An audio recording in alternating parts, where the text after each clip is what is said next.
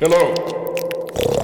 two, two. Hello. Chat, two, chat, two, two, two, two. Industry, industry, Okay, industry tactics. tactics. Hi, it's Friendly Rich, your loyal host, and welcome to episode 81 of Industry Tactics, a podcast that looks at many things the outsiders in music, the weirdos. And uh, this, what I'm calling season two anyway, is uh, is a conversation with the illustrator. She she uses the term graphic medicine. Uh, fascinating discussion done via Zoom. I guess it's the new way that we're trying to connect. So, mind if you're a Harris graduate, if you're a graduate of the Harris Institute, uh, mind the technical uh, inadequacy that you're going to hear. But um, I'm just super thankful we were able to connect in these COVID times uh, with Georgia Webber, illustrator, musician, um, and um, she she wrote a book called Dumb, a graphic novel, and we unpack that among, among many other things, including uh, the focal point of this year's season two, the influence of Doug Friesen, her high school music teacher and uh, musician here in the city of Toronto. So I hope you enjoy it. We're going to cue up that Egg Circus theme song that you can hear on my recording, The Friendly Rich Show, in its entirety. If you want to get into it and learn more about my work, you go to friendlyrich.com. Here it is now, my conversation with the great Georgia Webber. Enjoy.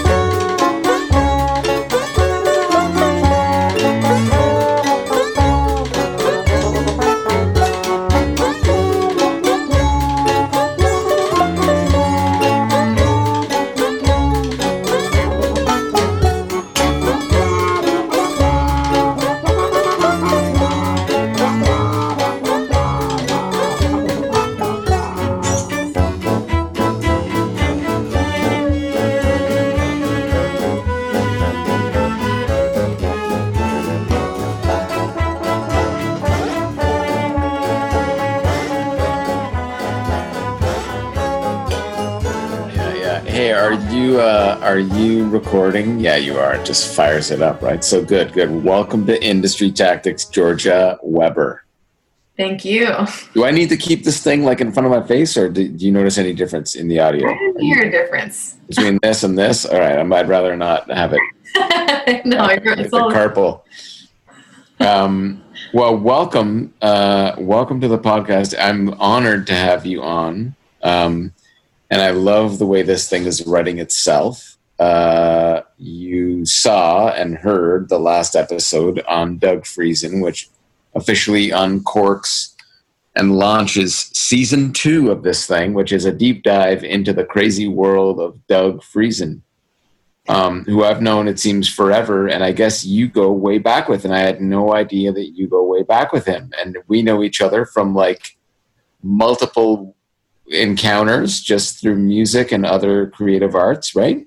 Yeah, yeah, Um, yeah. so I'm I'm delighted to uh, to kind of kick off this deep dive into the world of Doug, but not really the world of Doug. It's like all of the wonderful lives that he has affected, and I had no idea Yeah. that that, that you were. You see, this is the thing that keeps fascinating me, and I'm hoping it will unravel and unravel and unravel hmm the power of education, as I spoke about a lot with Doug Yeah. and and like the fact that so many goddamn creative people in the city of Toronto and beyond were were part of that cohort. So like maybe just forget about like your life before high school. Just start at high school for me. I, you know what I mean? Like you- so you Yeah. got to you got to Rosedale. No, Etobicoke. No, Rosedale. Rosedale School of the Arts Yeah. Walk me through how you collide with Doug, and and and we'll we'll take it from there in terms of your life. Oh, okay. Um, yeah. Yeah, Doug was just one of the teachers. I'm actually not sure if he was a music teacher in my first year there because I Mhm. I came to the school where the music teacher who had a reputation was uh, Hayes, Mr. Hayes. yeah, now I can't remember Mr. Hayes' first name. I never called him by his first name anyway, but Yeah. he had this whole uh, sort of innovatively accessible big band thing. Yep. Doug talked a lot about him, and I forget his first name too, but it's okay. It's okay. Yeah, like why can't I? Yeah. So I mean, like that's what drew me in because he was the teacher who did the um, placement assessment. It wasn't an uh, an audition because Rosedale was known and probably still is known for being one of the only arts focused schools that doesn't actually have a requirement of skill to get in. You just get Okay. placed so that you're you're being taught appropriately to where you're at on your journey, learning whatever skill in the arts you want. So I had my placement assessment with Hayes, and then uh, I only recall becoming aware of Doug in grade 10 because he was just the other music teacher. I think there were only the two of them. Mhm. Maybe, I, th- I know someone else was teaching choir, and she was one of the drama teachers at the time, I think. Mm. Um, I wasn't super hooked into that or paying much attention, it seems, because I can't remember any of these names. But Yeah. at least with Doug, it was like he was the other music teacher, but he was also offering really different things. And I was drawn to him, I think, first through um, the, I think it was the coffee houses that he was running because that was just open to anyone. And it might have even been other students telling me about it. I, it you know, the high school was a small community ultimately because it's not that big a school, and my grade would have only been, you know, 200 kids or something. Um, so yeah, word got around somehow. And when I got into a class with Doug, which might have been grade 10 or 11 when I was officially like one of his students and he was grading me, it was just really, really uh, broad and open compared to the structure of like show up in class, take your music home, practice your music, show up and play it. uh, you know, that's that's one way to learn, and that was cool. I definitely Mhm. learned a lot through Hayes and his arrangements of things Mhm. um, that I probably music I probably never would have even listened to because I just had no interest or access at that point. Um, but with Doug, it was more like, what is music? Like, what are we? Yeah. What are we even listening for? How can we listen differently? Let's just make a game out of this thing and see what happens. And that Game is- of Yeah. Game is a big word, right? You. Yeah. Yeah. Hey, um, we're so go back a little bit. Where you, your whole thing was uh, that you don't go into an artistic discipline. Is that right? Like, is it, it's is broad based at at Rosedale? Yeah, you're not in a stream ever. You just get to select electives like everybody like um, oh, cool. you have certain classes you've got to take and then you just pick the other ones that fit in the time slots on your schedule that you want. Um, you're not required to follow anything to the end. You're not required to, you know, go a certain direction. It's just like Okay. Now I know I said I know I said just like start at high school, but maybe we'll back up a little. But, like was was where was music in your kind of hierarchy of like being a creative person like that were you on a musical path would you say or was it kind of like all over?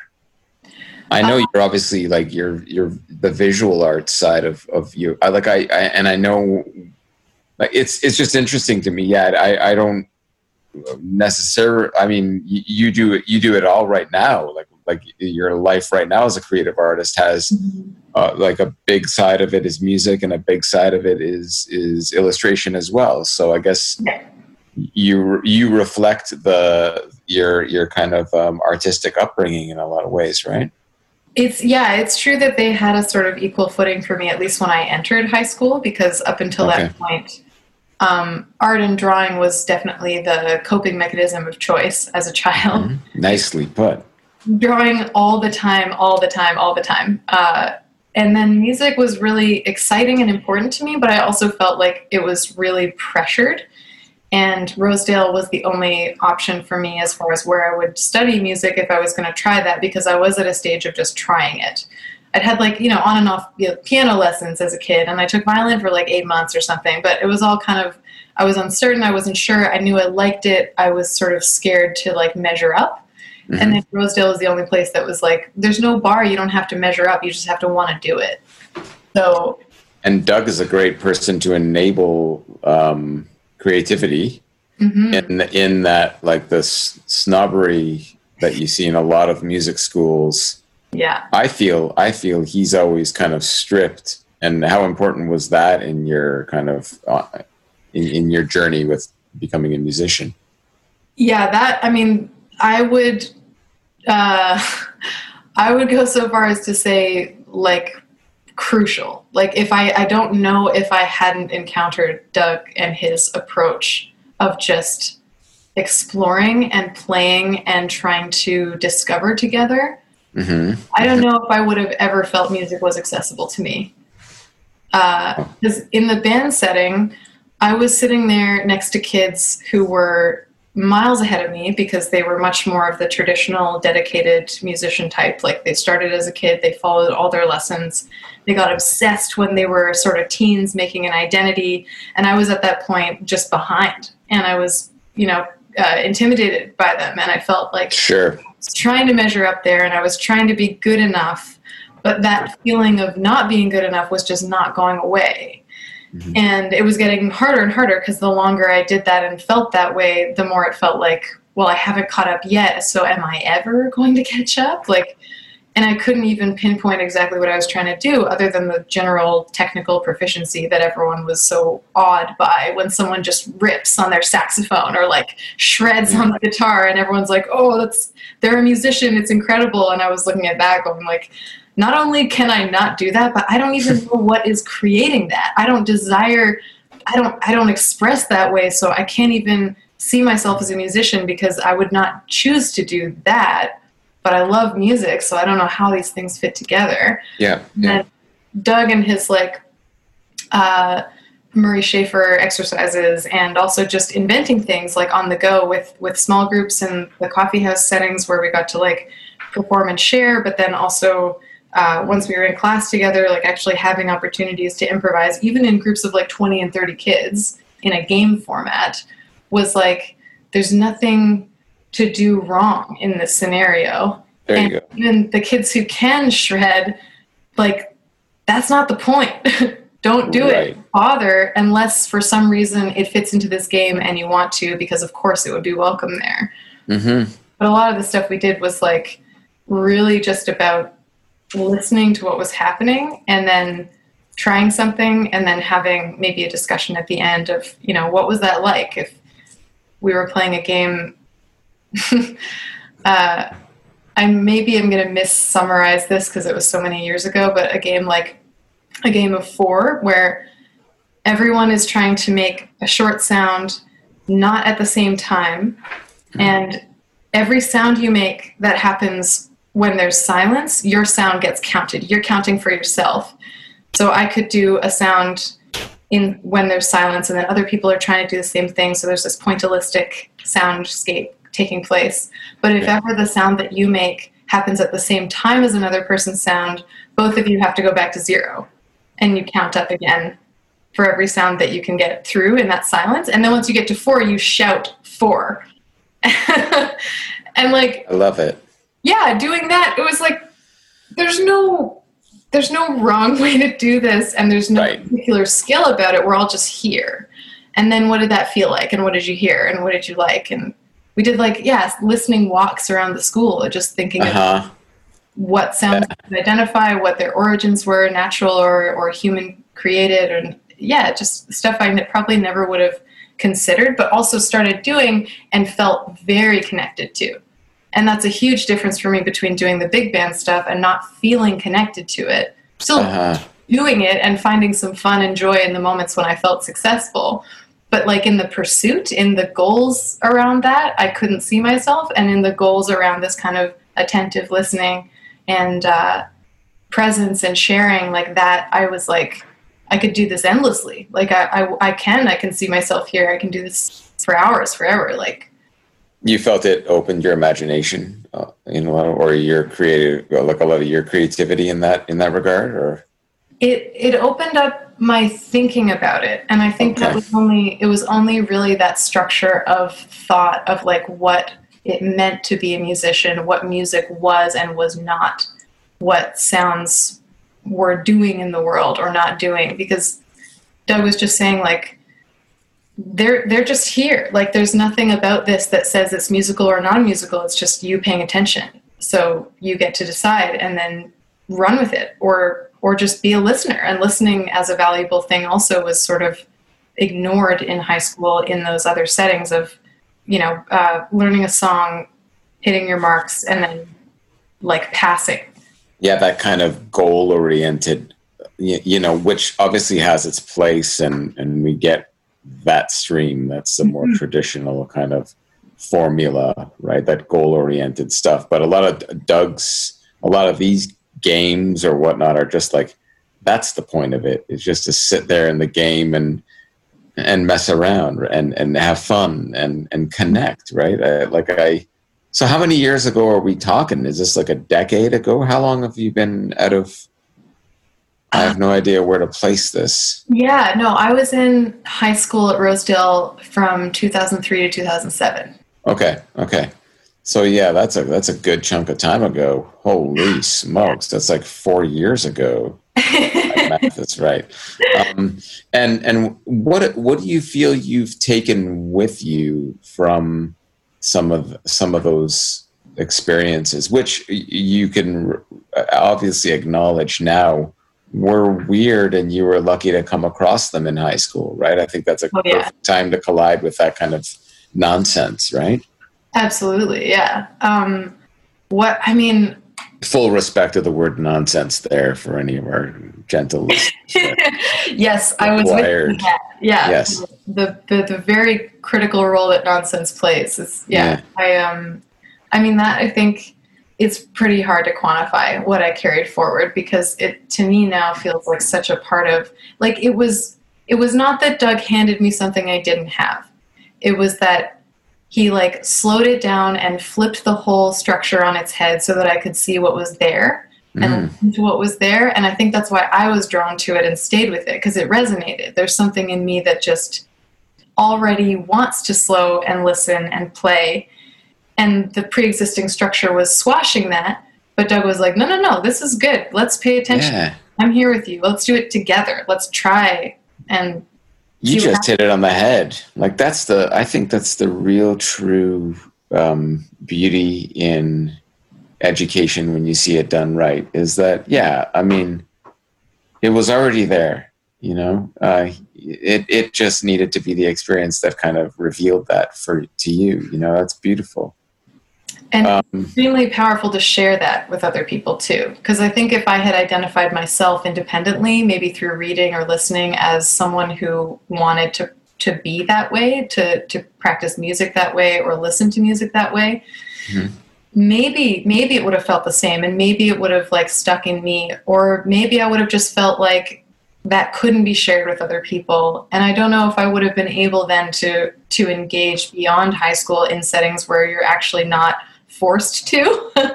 right. um, I mean, I nice. choose to take the classes, but also once you're in the class, it's like if you're going to stay here, you're going to have to get a grade, and the only way to grade you when we're considering all of these sort of presence games as a part of class is for you to do them. Like, you can't swap this for reading a book. You're here, let's do it. And then also those those experiences were challenges for me as like a pretty shy person, but I had to rise to meet them instead of just doing an internal exploration that I could have continued in isolation forever. Mm-hmm. Um, who who were some of the folks that you um, uh, uh, either remember from like your your peers and colleagues back then, or, and do you still keep in touch with them? Yeah, um, Toronto has a funny like I want to say like cult of Rosedale um, ah. there are just so many people. I guess that's what I'm delving into here is the cult of. Oh yeah, nice. And where I would call I would call this sort of like a I don't know if like generation would be the right word, but like second generation cult of Rosedale because when he right.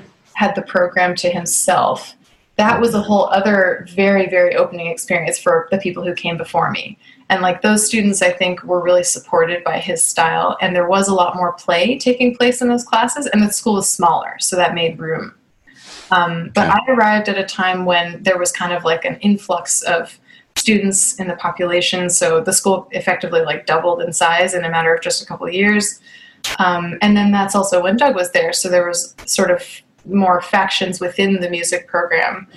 And so I have yeah the, the Cult of Rosedale has streams, but I'm in this this Doug stream, and uh, the people who the people who I know and still see around. Uh, obviously, I've maintained friendships that are like their own thing with some, but then the people who I just see around who we happen to have shared that time with are more like the Whitty boys. Do you know like Leland Yeah. Whitty and Lowell Whitty? I don't see Yeah. them around very much. Um, Yeah.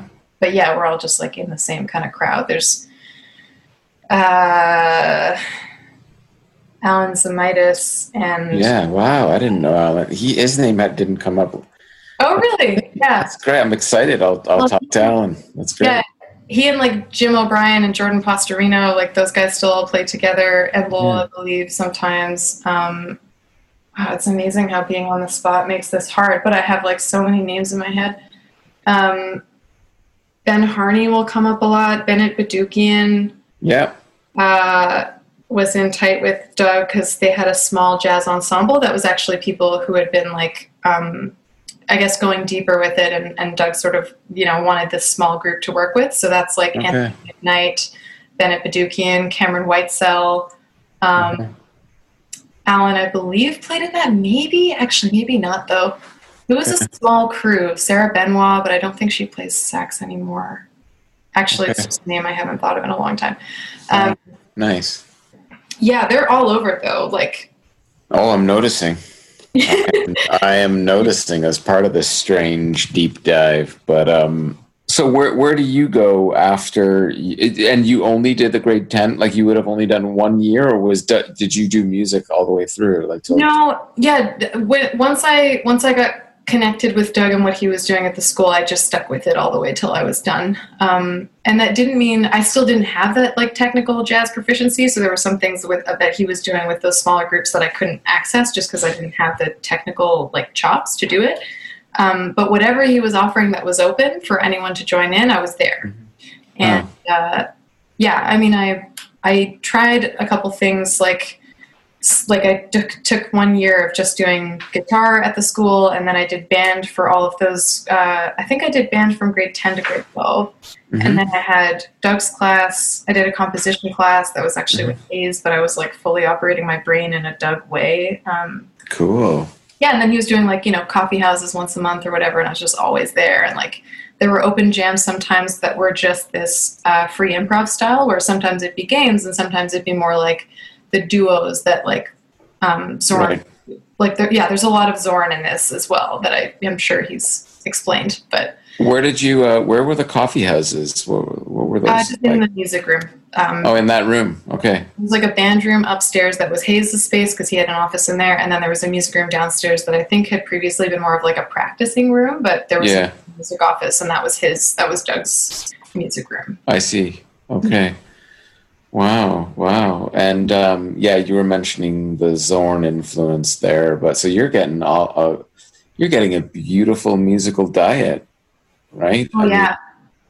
And he would, yeah, and he would bring stuff in to just get us to listen to it and be like, you know, hey, what do you think of this?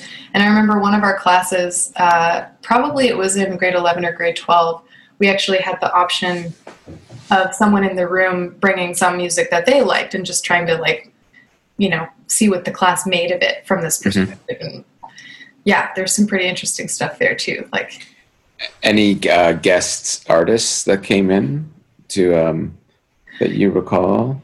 Yeah, except I don't think that I I don't think that I attended those. I if you talk to Lowell Whitty, Yeah, I will. Will. he will he will tell you about every person who came in because he was at every single one, and he's Amazing. One of those people who was really really deep in his proficiency already when he was there, so he was just like diving in head first on all of it. Yeah. Um. Chris Whitley, I don't know if you you know Chris because he's actually in like Texas or something. He's a chamber musician.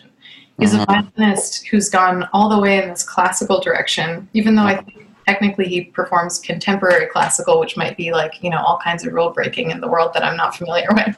Right. But you know, it. I'm just bringing it up because like Lowell, Okay. Lowell or any of the Whitty boys, someone might think of as just being, you know, jazz guys, and then also doing this. And improv and jazz obviously have this like very deep relationship, Mhm. but also you know Chris Whitley, who was trained classically on the violin from being you know five or six years old, came through, did all of this with Doug. Totally immersed himself. He was in the small jazz ensemble, and then went on and just continued with his classical life. But I'm sure this had like a huge influence on him. Yeah. Yeah. Yeah. since lost touch with him, but I just have been tracking his whereabouts lately and finding it so amazing that.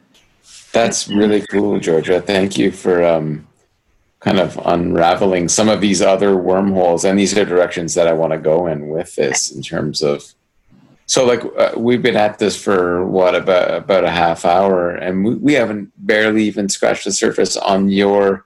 How did you refer to it as your main? Uh, coping mechanism like like il- illustration and the visual arts like Yeah. are you are you messing around on that end throughout at that time in your life too like were you Yeah, actually, I had another teacher there who also just busted things open for me as far as my interests. Um, you know, things that were inside me, but I wasn't aware of. Like, mm-hmm. so Doug Great. was one of the collection of teachers we had who were like in their 20s, probably like 23 to 28, like very young people. I'm 31 now, and I'm like, I can't imagine being responsible for teaching teenagers earlier in my life than this moment. It's just a huge. Yeah.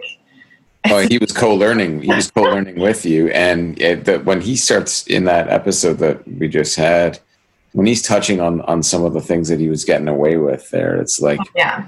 it definitely seems like an uh, uh, a generation or a different era in terms of uh, the and and and I just think you're anyone who got to have their brains busted by that was like really fortunate. I just said I I'm like fascinated by the outcomes. Like Yes. it's it's it really is the the the when I talk about like a batting average in terms of like how many people from that from that time are still making art and being creative now. It's like it's batting a thousand. It's like a lot. Like yeah. Yeah. I'd be hard pressed to find someone who wasn't you know doing it right now in their own way. So hmm so you had someone else from uh, an illustrator kind of side of, of, of your your your your world um, Yeah. open that up for you, eh? Yeah, I mean, actually, a few. Like when I when I think about that, I I did just get incredibly lucky there um, because there was Doug breaking open all the musical rules and especially the learning rules and the playing rules. And then on the other side, there was this teacher who was coming from the contemporary art world, Wow. and uh, he had a music practice too. He does like drony, crunchy uh, guitar stuff that Mhm. last I heard, and this is me drawing on like a performance probably 10 plus years ago that I happened to be at and remember this from, but I remember him being really fascinated with like how things degrade. And so he was approaching music from this, you know, uh, subversive contemporary art background, but he also Yeah, taught great. he also taught uh, he invented created for us a non-traditional art class. Wow. so we had art classes like drawing and painting and whatever. But then he came in and it was my grade 12 where we had this non-traditional art class. And there were basically units i guess following maybe like every month of the school year or something where we would learn something new. So we did like digital art and installation art and uh, sculpture because we didn't have a sculpture program i don't Mm. think. Unless i was just totally blind to it but i don't know uh, but one of them was comics was Oh, a yeah. unit. So yeah i mean i appro- i came to that being like i don't know what is this? And then because i was having to think about it for my class i was asking people in my life like what is the deal with comics? Like comic strips? I mean i love calvin and hobbes but i don't think i can read it. Yeah. And so someone showed me a Julie Doucet book, and I was just like, Great. my mind completely busted open, and then I just like fell down that rabbit hole. And I was, I have to mention this, even though it's a little aside of the whole musical thing, is just No, no. We're another here. teacher, two other teachers at the school besides this non-traditional art teacher. Mhm. One of them, a creative writing teacher, has just been like a mega champion of mine all the way through, trying to encourage me to write more and like get more involved in writing outside of school. And you know, she Mhm. was just like a wonderful support. And she connected me with a drama teacher at the school who happened to be just like a total comics nerd. And so when I was about to graduate and I hadn't applied to schools because I didn't know where I wanted to go or what I wanted to do, she was like, well, you could just stay for another year and we could do some like independent study writing stuff. And I bet you that Steve would teach you comics if you wanted to do that. So Steve and I had like an independent comics class. It was just the two of us meeting once a week and like diving into that world really heavy. So Wow, that sounds really important. That sounds Yeah. really important. Very, very much. Yes. Yeah. So you you essentially did a grade 13 with this independent study or is that how it shaped up? I did. Yeah. And that actually allowed me Okay. to kind of hang around the school when Doug was doing stuff. So I got like an extra year of intermittent contact with that world as well. Wow. Um and and I mean before you even hit 30 you were a published uh i- illustrator, right? I mean and and graphic novelist. Is that what you do? I don't I don't know the proper terminology, but I think I went for it. Fuck it, I went for it. Bravo. but Yeah. uh, yeah, no, I think especially in this world uh, that I work in, like graphic novel was such a useful term for helping people outside of comics be serious about it, like take it Yeah. seriously. And it does apply when someone's writing novels and their comics. That's what it is. It's a graphic novel. I just happen to write uh, graphic medicine, which is comics about health. And my particular perspective in that is usually nonfiction. So I'm doing memoir work of, of my own. And then just this past year, I actually collaborated to help someone else create their memoir. Um, and now I'm working on another nonfiction work. So I don't tend to use graphic novelist because it implies that I write fiction, which I don't. And and and you refer to it as graphic medicine. Well, yeah, I mean, I'm under the umbrella That's- of comics. Like comics and comics art is the big umbrella that we're Yeah. all underneath. Yeah. And Yeah. yeah. graphic novels under there. Graphic medicine is like a sh- subgenre for me. Like if the genre is nonfiction, the subgenre is graphic medicine. That's really beautiful. Um, and where though your these two worlds kind of intersect is is is your is it your first book is dumb is that right did i get that right Yeah, yeah, that's the first. and and that has your the that has voice front and center Yeah. and and and and all of the other arts uh, obviously around it do you want to talk a bit about about that because i really think that's a nice I mean, I, yeah, I don't even know where you go after this grade 13 independent study, but you'll, you'll, you'll connect the dots, I'm sure. Yeah, absolutely. I mean, that I, I do have to because the story of Dumb coming about is very much one of like um, moving away from that influence that Doug and the other teachers had on me because I was no longer in school. I sort of went out into the world trying to make my way creatively and basically kind of fell into my own mind traps of that similar, like, well, I can only make things once they're good enough or I'm good enough. And uh, too scared to do it, too scared to put anything out, just Mhm, like mhm. internally suffering such incredible criticism of myself. Mm. And I still did a lot of stuff, but I liked facilitating other people more than making things myself. Like Okay. zine for a couple of years, and that was very much supposed to be me supporting other people to get their stuff out there. Of course, that meant my stuff, you know, wasn't going to make it because I was running the whole show, hmm and uh, I was working. What was the What was the name of your zine? it was called uh, Ganglion or Ganglion Comics. Um, cool. hard to say, which I obviously feel bad about now because it's hard to be like, this is what it is and get all excited. I, I wish I had my old copies here now, but they're actually at my parents' house. Um, Is it because you, uh, did you name it after that because you had a ganglion? no, and I mean that name is a very very broad term in medicine. It's like there are ganglion Okay. cells, ganglion cysts. They're not the same thing. Yeah. All over the Okay. Um, but I, someone brought it from the collective of people who was contributing. Somebody brought that as a title, and then we sort of ran with the lion Okay. part of it. Um, Love it. It just gave us something to play with. So we like all the contributors used to like give me a drawing of a lion, and that would be in the Mm. book somewhere at some point, which was Mm, mm. nice. And That's nice to know that, that you had this. Yeah. Yeah.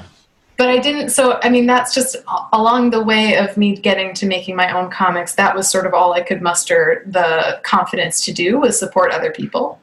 Okay. also a direct influence of being so supported in that time in high school. I, I felt the effect and I was like, I want to pass that on. Yeah. But then when it came to making my own work, I was totally strangling myself. And when my voice pain started and then just didn't stop for, you know, months, it was all told. I mean, I still experience this voice pain now, but like the experience that I ended up choosing to manage the pain was to not speak um, for as long as I could handle it. And that was like nine months that I wasn't speaking in any kind of regular way or like almost at all. I had 15 minutes a day where I Mm. allowed myself to talk and just feel out how painful it was. Mm. Um, but that was basically a check in and just to make sure that I didn't like mess up my muscles with atrophy. And then the rest of the time I was totally silent, having so many deep experiences of how Yeah. my life was functioning without my voice and how the world was interacting with me and how I fit into it. But pretty much right away, once I made that choice to stop talking, I was like, I've got to make a comic. Because Wow. it's a story that I could actually really own, and I didn't feel that I had to be good enough to tell it because it was mine, and I just needed to get it out and figure out the best way to do that. Um, It's so beautiful. I just think as a, it's such a unique story too. I mean, just the yeah, all of it. So I'm like, I, I could see why you immediately were like, yeah, I got, I, I, got to do this, right? yeah. um, how did that come to be in terms of you uh, getting it published? Like, well, that must have been a, a, a journey for you, right? For sure. I mean, I knew as I was starting to make it that I was facing a massive fear. So I sort of tried to mitigate that by deciding to publish small chapters of it on the way myself. Okay. opportunity to get feedback from people, and I just knew that the support would be so helpful to finish. Uh, Oh, And yeah, so I mean, I was doing that and like, you know, run, that's a great process to to. Yeah. I mean, it, I just, I just knew that I needed it. I, I, Mm-hmm. I've been so scared, and every time someone encouraged me, it was helpful, but it was fleeting. so Mhm. I kind of needed both to get it out there and see what the response would be, but also to get it out there so that even later when I was doubting myself along the path, I could turn around, you know, pull a couple issues of the comic out of my closet and be like, I did this. I can do the next one. I get it. Yeah. So yeah, I mean that happened, and then along the way, conversations with publishers were sort of uh, casual and ongoing because the comics community is very small. And yeah, I mean, I think it ended up just being like an email exchange with Fantagraphics, where I was like, "Hey, I'm I'm receiving some. I, I received the wonderful honor of being a keynote speaker at a graphic medicine conference one year, and it was before the book had come out. Actually, this was the impetus for me starting that conversation was emailing Gary Groth at Fantagraphics and saying, "Hey, I am going to be in this conference next June, and I would love to be able to tell the people in the audience where they can buy the collected edition of this book. Do you want to do this?" And he was like, wow. "Yeah, sounds good." And you know that it, this podcast is called Industry Tactics, and that is like a that that is a that is a beautiful little little little clip there. I mean, that really how to.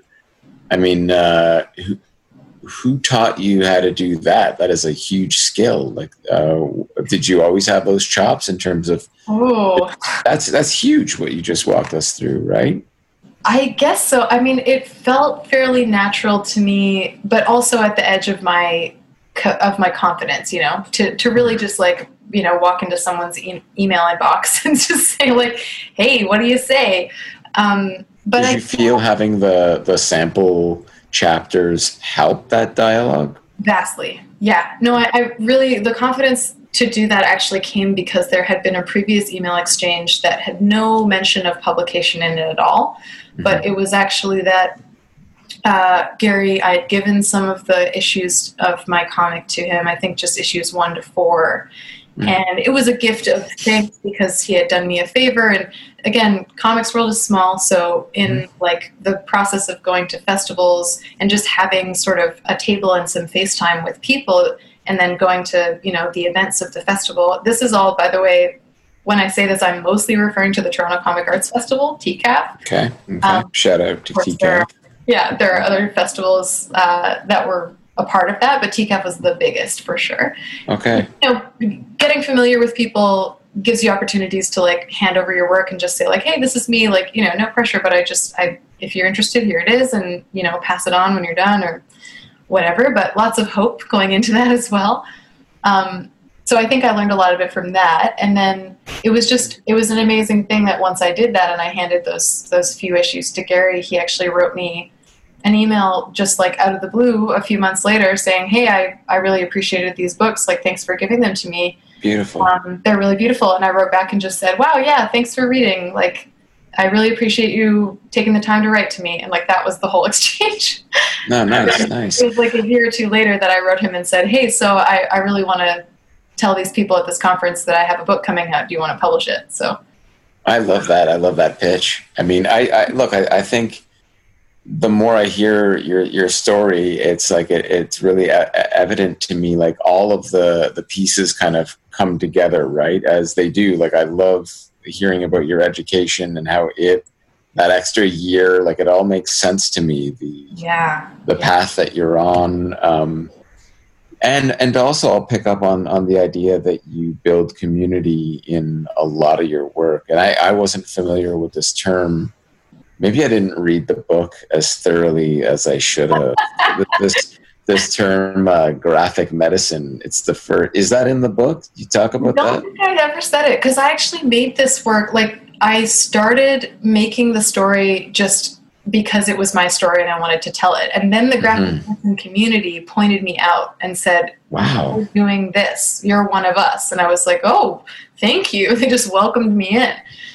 Wow, Georgia, you you isn't it great when you find your kind of community and your family? I think it's so beautiful. I, that's that's part of the art that we all. That's why we do it. I think, right? I mean, yeah. Um, for connection, so, for expression, absolutely to be heard, all of it. And so, um, I want to talk a bit about um, Maw Vocal Arts and how that vision ties into all of this. Mm. And then also so that that other project that you were working on recently, where you were helping someone else kind of tell their their story through graphic art. Yeah. Oh yeah, yeah. There's so much going on. Um, sure. Well, to stay in the comics world for a second, and then I'll, I'll head back into like music and voice and stuff. Um, the collaboration that I just finished is now going to be a book called Dancing After Ten, which is the memoir, the graphic memoir of Vivian Chong. She's an artist, she's an athlete, she's a dancer. Um, many of those things she learned to do uh, after a traumatic experience wherein she lost her sight due to a really, really strong and rare reaction to medication called TEN. Wow. Um, okay. It's for toxic epidermal necrolysis. And if you look it up, you might be shocked by the images. So I recommend starting with words if you're curious.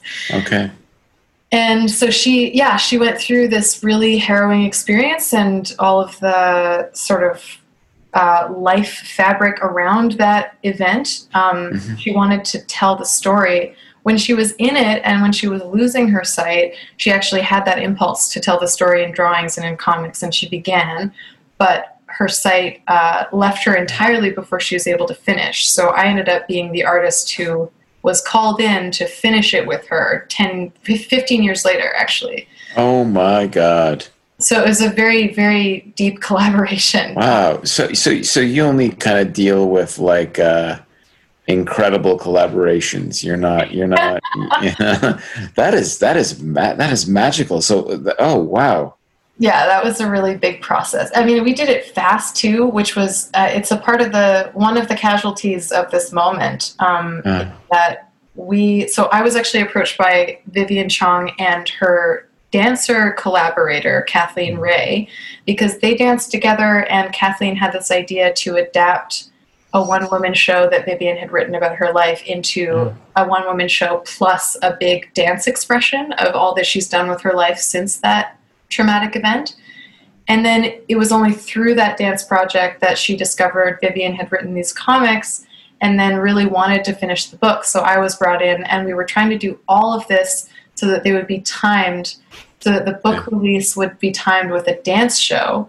And that mm. was supposed to happen at the beginning of April. But okay. Here we are in the pandemic, and none of those live events have been possible. And the book is in the world right now, but it's in warehouses. Uh, okay. It will be available in May.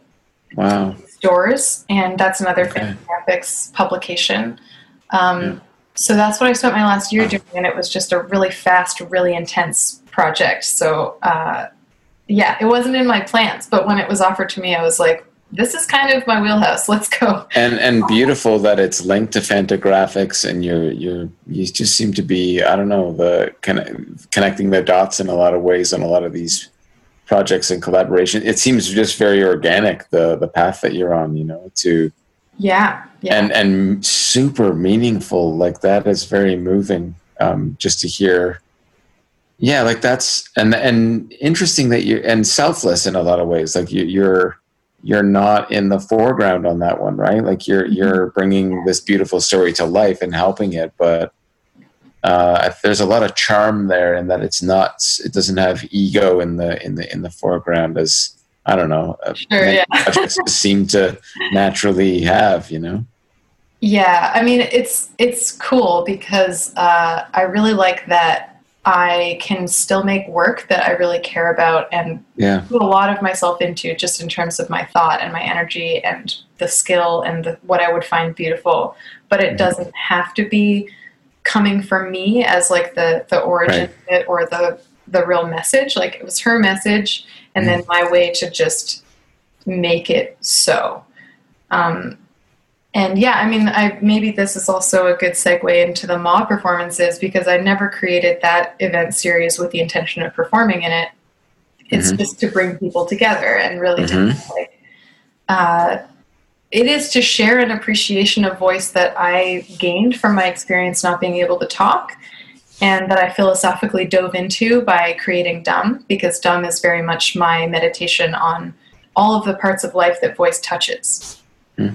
Um, so Maw, which is just an old timey word for mouth, you might have seen in like old song lyrics or old written books that you know, there'll be a gaping maw or there'll be someone tossing food down their maw.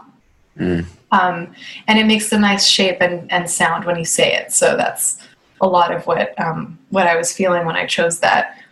And Maw is just it's a live event series where people from all different kinds of vocal arts practices come together and get like a short set to share what they most want to share to appreciate the voice and to explain their approach and their philosophy about the voice. And I put a lot of different people together so that people in the audience who are just absorbing all of this or receiving it um, might broaden their understanding of voice and all of the parts of life that it touches just from this other other perspective or through this other channel. Mm. So we have like um, two, yeah, I'd say one to three events a year because some years I just only get one of them out. And I started it on World Voice Day, which is April 16th. So that was yesterday. Um, so every World Voice Day, I do an, ev- an event because it's like an anniversary, but also this, you know, worldly celebration. It's nice to bring awareness in that in that way. Mhm. And uh, yeah, I've, I mean, I have people from all over the map, like voice teachers, uh, people who are writing or performing music in some capacity, because I really believe every voice, no matter how similar the style of music, is offering something specific. Even if there are a bunch in a row that are singer songwriters, their voices are all different. They're all doing something different. So Hmm. there's sort of an endless variety within that.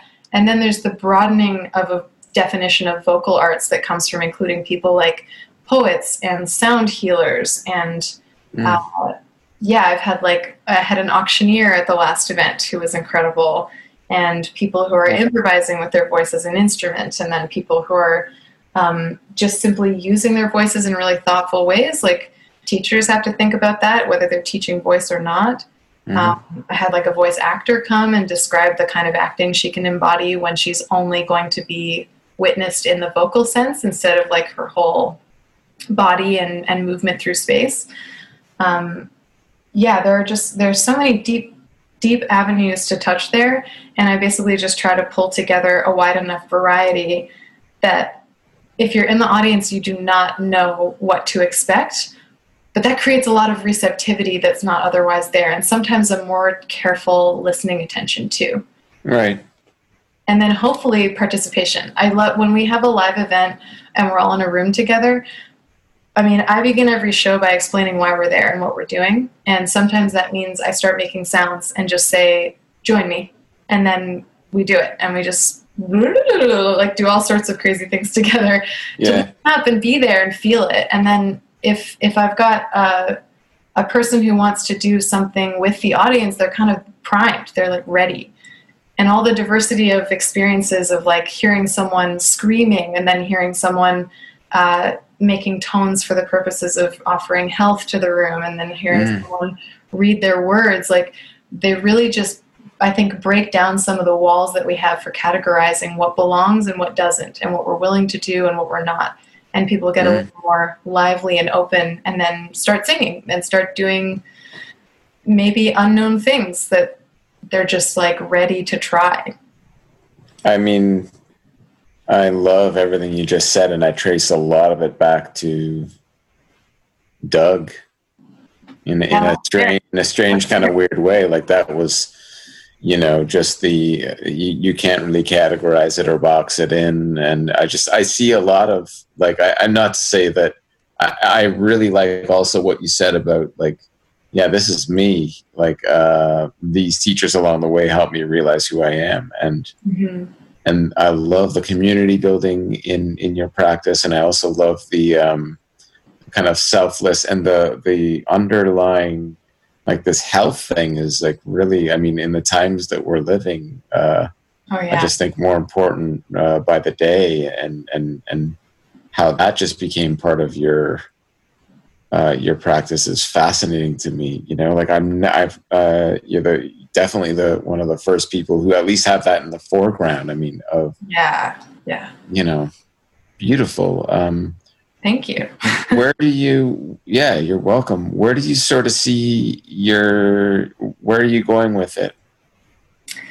Um, I think that I think that part of creating Maw and bringing so much attention to voice, like the origin of that was having pain in my body. So that's where my health focus comes from. Uh, my own pain that I couldn't find the right kind of support for for a long time, and then once I did, just yeah, wanting to share it as much as possible. Like I've got a, I've got some practices that I do, and people who I lean on, and people who teach me that I feel like very grateful for. And my job seems to be to bring what I learned there and what I, my body has taught me into connecting it to health and creativity. Mm. Because I don't really see creativity and health as separate things, and they're also not ever separate from us. Yeah, So- nicely put.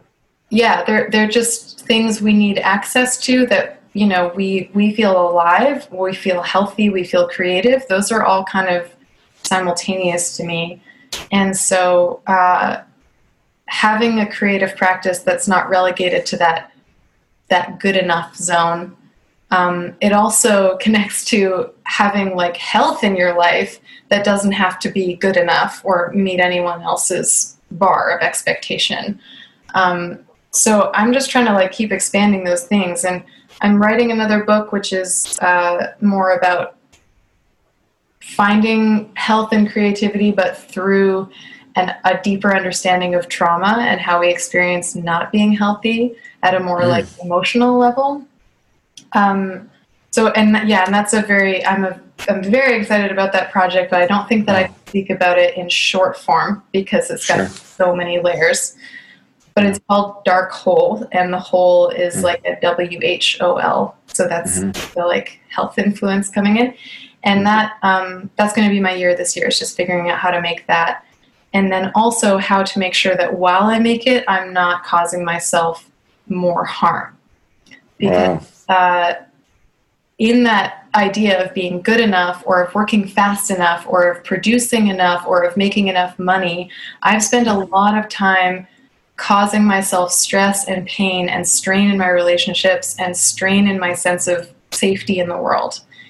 And Right. so if I'm going to make this book where I'm basically trying to like imbue it with all of the lessons that I've gained from acquiring a more robust sense of health, I don't want to hurt myself while I'm communicating that. And this is a whole new process for me to undertake as just a way of living. Um, so as I do it, I would love to be sharing it with other people, and I'm starting to imagine how that might look. Like in this pandemic world, I might be offering something online. I might be. Uh, just even writing about it so people can sort of follow along at Yeah. their pace. Um, I certainly want to do more Maw because that's leading me closer and closer to my musical heart, where like I really want to be writing and singing and playing and feeling connected in that. Uh, but I got some shit to work through, so Well, there's a lot. Yeah. I think you're doing a, a great job, and, and you've got a lot figured. Like you really got a lot figured out. It seems. I just uh, admire the path that you're on. It's. I feel like I know you a lot better now from this uh, hour that we've spent yakking. That's probably Uh, true. Yeah, I, I don't think we've ever talked for a whole hour. Just No, no, no. and I really appreciate you know how even that happened, right? Like we we have a lot of connections, obviously, and um, you know I just I'm very thankful that um, that silly little post about what I'm up to with Doug Friesen, boom, it's kind of unearthed, and that this is kind of what I want. I want to just follow my my nose when it comes to this one. So thank you for uh, for kind of kicking that off in the spirit of what you're bringing to this. Amazing. Um, I'm very happy to do it. As you, Hey, do you do you have any recordings or anything that we can kind of end on that that showcase your uh, Huh.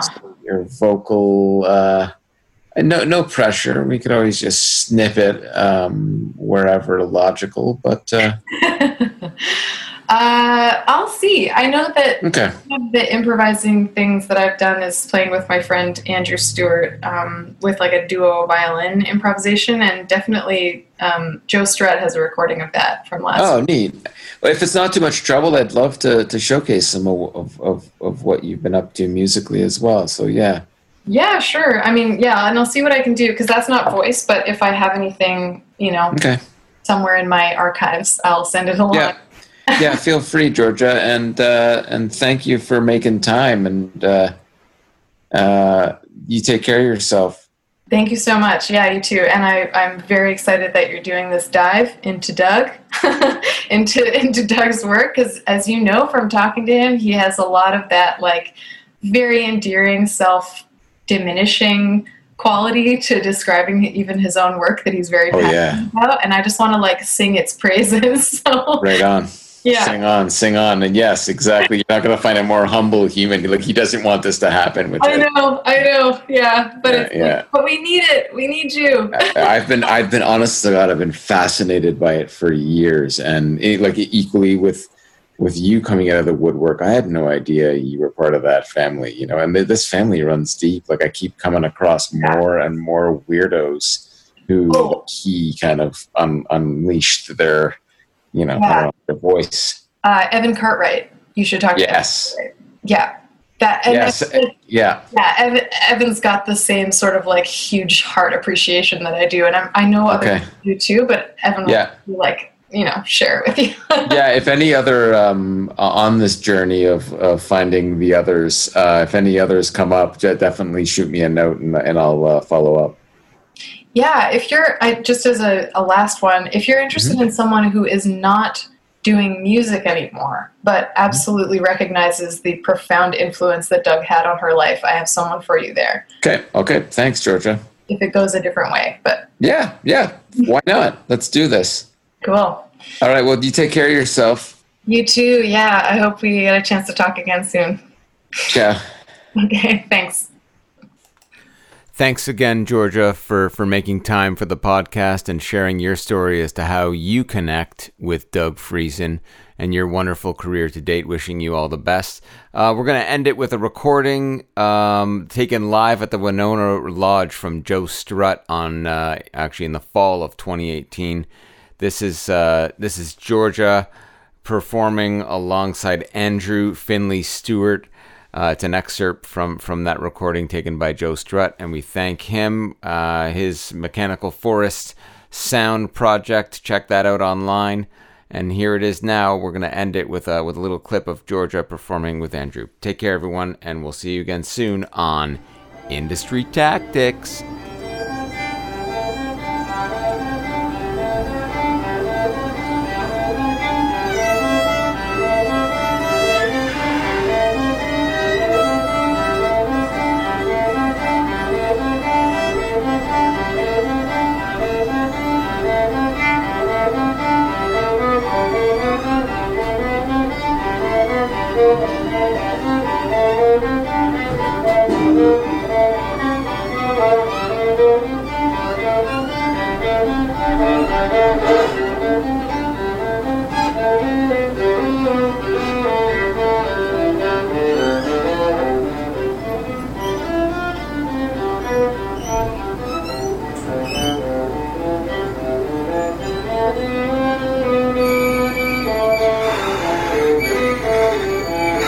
Amen.